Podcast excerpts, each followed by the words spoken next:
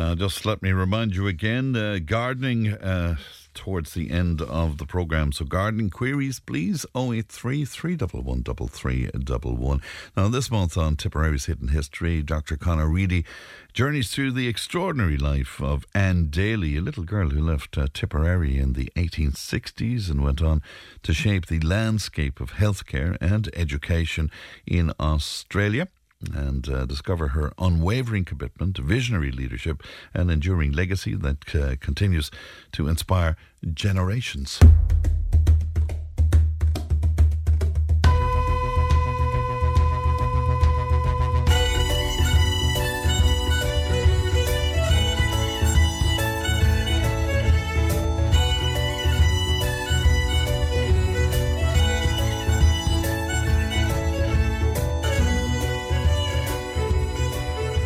Irish nuns have a long and storied history of venturing abroad, leaving an indelible mark on various corners of the world. Their journeys often intertwined faith, compassion, and a commitment to serving communities in need. In the 19th century, Irish nuns played a pivotal role in establishing schools, orphanages, and hospitals in the far reaches of Australia and New Zealand. This month on Tipperary's Hidden History, we embark on a journey through the extraordinary life of Anne Daly, who didn't leave Ireland as a nun, but rather as a four or five year old girl. Anne became renowned as Mother Mary Berchmans Daly, a visionary pioneer whose legacy shaped Australia's healthcare and education landscape. Born on the 28th of May 1860 in Tipperary, she was the ninth child of John Daly, a skilled blacksmith, and Mary Cleary. The Daly family's fate took a significant turn around 1865 when they set sail for the shores of New South Wales, Australia, eventually settling near Braidwood. However, tragedy loomed on the 4th of March 1867 when Anne's father, John Daly, passed away. Anne's educational journey began within the nurturing confines of her family home, where dedicated tutors provided her with a solid foundation of knowledge. Her thirst for learning knew no bounds, and as soon as she reached the suitable age, she sought opportunities with the Department of Public Instruction in Australia. In May 1877, she successfully secured a position as an assistant at Braidwood Catholic School, marking the commencement of her illustrious teaching career. Her dedication and passion for education led her to undergo further training, eventually leading her to Newtown Girls' School Grafton Primary School, and St Mary's Cathedral Girls' School in Sydney. At St Mary's, under the guidance of the Sisters of Charity, Anne Daly honed her teaching skills and garnered invaluable experience. In a pivotal moment in her life, in May 1881, Anne made a profound decision that would reshape her future. She joined the Sisters of Charity at St Vincent's Convent in Potts Point, adopting the name Sister Mary Berchmans. Remarkably, her commitment to education persisted even within the new spiritual calling she had embraced. Throughout this transformative period, she continued teaching in St. Mary's, nurturing her students' minds and her own spiritual journey. The year 1888 brought a new chapter in the life of Sister Berchmans, as she was called to a higher purpose. She was appointed to lead the first foundation of her order in Melbourne, a testament to her exceptional leadership qualities. On the 21st of January 1889, she took charge of St Patrick's School on Victoria Parade, Melbourne, where she would soon leave an indelible mark. The school had been built by the late Dean Donaghy, a clergyman and close friend of Sister Berchmans. Under her tutelage, the school flourished, witnessing a remarkable threefold increase in the number of students. Within two years of her arrival, the wooden tenement was replaced by a two story brick structure. By 1892, Sister Berchmans had risen to the esteemed position of the Superior of the Sisters of Charity in Melbourne. In this role, she took on the significant responsibility of overseeing not only St. Patrick's, but also four other primary schools that had been established by the Sisters between 1891 and 1897. However, Sister Berchmans' unwavering commitment to education was not her sole calling.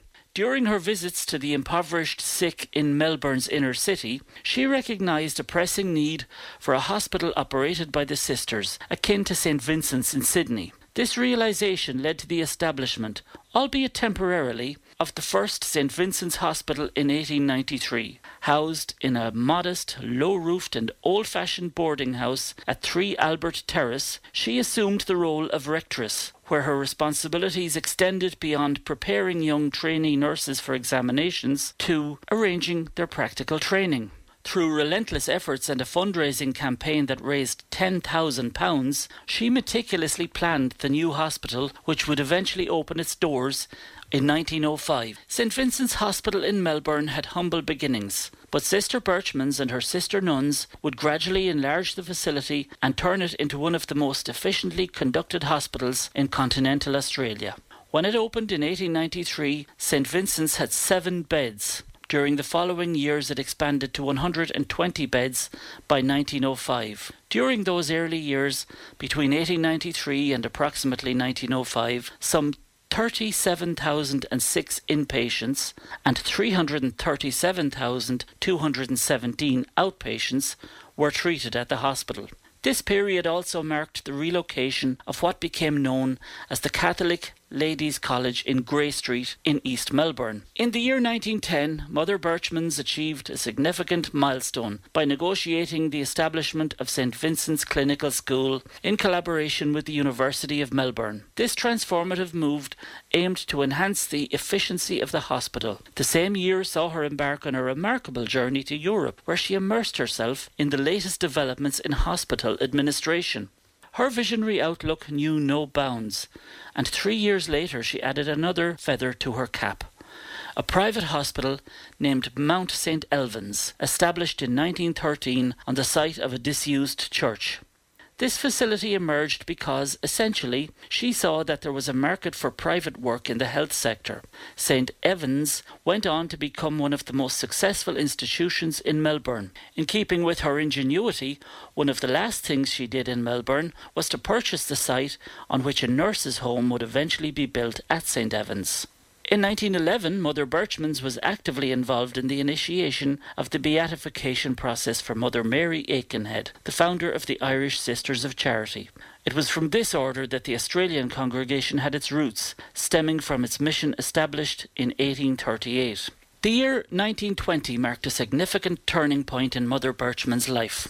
She was elected Superior General of the Australian Congregation, a role that would see her return to take up residence in Sydney with expanded responsibilities. In this prestigious position, she would oversee the establishment of a hospital in Queensland in 1920, followed by the founding of two additional hospitals in New South Wales, Lismore in 1921 and Bathurst in 1922.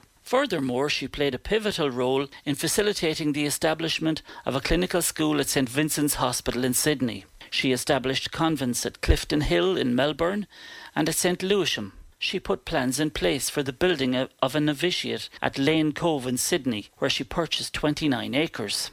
Sadly, on the 4th of March 1924, after 42 years in the religious life, Mother Mary Berchmans Daly passed away at St Vincent's Hospital in Sydney after bravely battling a two month illness. Her final resting place is at Rookwood Cemetery in Sydney, a site that echoes the profound impact that she had on Australian healthcare and education. The obituaries in the Australian national press for the former little girl from Tipperary were plentiful and lavish in their praise. The Freeman's Journal of Sydney described the late Superior General of the Sisters of Charity of Australia as one, and I quote, whose life was rich in well doing and who is widely mourned. Her work was well known in Australia and Victoria and New South Wales, and they have particular reason to cherish her memory. Her enthusiasm and her charm of manner made her popular with a large circle of admirers who appreciated her big plans and the wonderful gift of organisation which she possessed. Unquote. The Albury Banner and Wodonga Express newspaper of New South Wales proclaimed that Mother Berchmans possessed, and I quote, an incessant energy, tact, and an exceptional charm of manner. A large congregation attended her funeral at St Patrick's Cathedral in Melbourne in March 1924. The Archbishop of Melbourne, Dr. Mannix, presided over the Requiem Mass. The various communities of the Sisters of Charity, including St Vincent's Hospital and the Catholic Ladies' College of East Melbourne, as well as many other sisterhoods, were all represented in large numbers. Many members of the Christian Brothers community were also present. The medical, surgical, and nursing staff of St Vincent's Hospital were also present in huge numbers. The list of clergy reads like a great and good of the hierarchy in that part of Australia. The Archbishop of Sydney, the Archbishop of Adelaide, the Bishop of Maitland, the Bishop of Armidale, the Bishop of Lismore, the Bishop of Rockhampton, the Bishop of Bendigo, the Bishop of Cairns, the Bishop of Hayden, the Coadjutor Archbishop of Hobart, the Bishop elect of Goulburn, the Superior of the Dominicans, the Rector of Xavier College, the Rector of Newman College, the Provincial of the Jesuits, deacons, subdeacons, some 70 priests, parochial and regular, all formed the choir. The Passionist Fathers were represented, as were the Marist brothers. All of this was an indication of the high standing of Mother Berchmans in the Catholic Church in Australia at that time. However, the presence of so many from the medical and educational communities also indicated the enormous respect that she held among these professions and in civil society generally. Her remains were taken to Rookwood Cemetery behind a procession of some 160 nuns representing various communities. Each one carried a lighted candle. The principal mourners were her brother John Daly and her sisters, also both nuns, Mother Alphonse of Melbourne and Sister Bede of Auburn. Mother Berchmans' enduring legacy continues to inspire and resonate, commemorated by a bronze bust crafted by Paul Montford, unveiled in August 1935. At this poignant ceremony, heartfelt tributes were paid to her vision, intuition, courage, and charm. Sir Thomas Dunhill aptly described her as, and I quote, unique in her day and generation, or in any day and generation, unquote. Her memory endures through the Berchmans Daly Wing of St. Vincent's, inaugurated in October 1960, a lasting testament to her enduring influence on the fields of healthcare and education in Australia. Mother Mary Berchmans Daly's life was a testament to dedication, vision, and a deep commitment to the betterment of society, a legacy that continues to inspire today. What was it about the woman who started life as a child emigrant from Tipperary that allowed her to rise to national prominence as a nun in late 19th and early 20th century Australia? Among some of the most persistent accounts of Mother Mary Berchmans Daly were several important characteristics that ensure that certain people stand out from the crowd geniality, strong administrative ability, and zeal. One review published in the days after her death claimed that these things gained her scores of friends outside her immediate community. Irish nuns abroad have exemplified the values of compassion, resilience, and selflessness.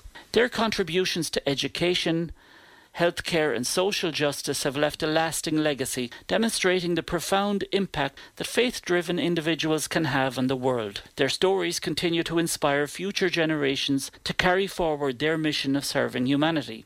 Earlier this year, in a BBC radio documentary series, the Irish broadcaster Olivia O'Leary opined, and I quote, Irish Catholic nuns were once almost as influential as the state. They ran most of the hospitals, were almost solely responsible for the secondary education of girls, and sent out an army of missionary sisters who helped to build an Irish Roman Catholic empire abroad. Unquote. One thing is for sure. Little Anne Daly's contribution to this paradigm should not be understated, and her story should no longer remain buried in Tipperary's hidden history.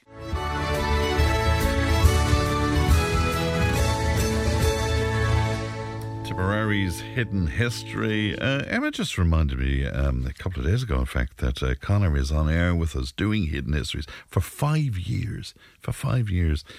Uh, at this uh, stage, and he's been doing a remarkable job. I'm sure you will agree. All right, we'll take a break. When we come back, we'll talk gardening. Join the conversation in Tipperary. Contact us through Facebook, Twitter, or email tiptoday at tippfm.com. Tip Today with Fran Curry. With Slattery's Garage, Puckane. You can't beat experience. With over 50 years maintaining Peugeot cars and vans, we like to call ourselves the experts. Call Slattery's Garage for a free vehicle health check today. 067 24111 or slatterysgarage.ie.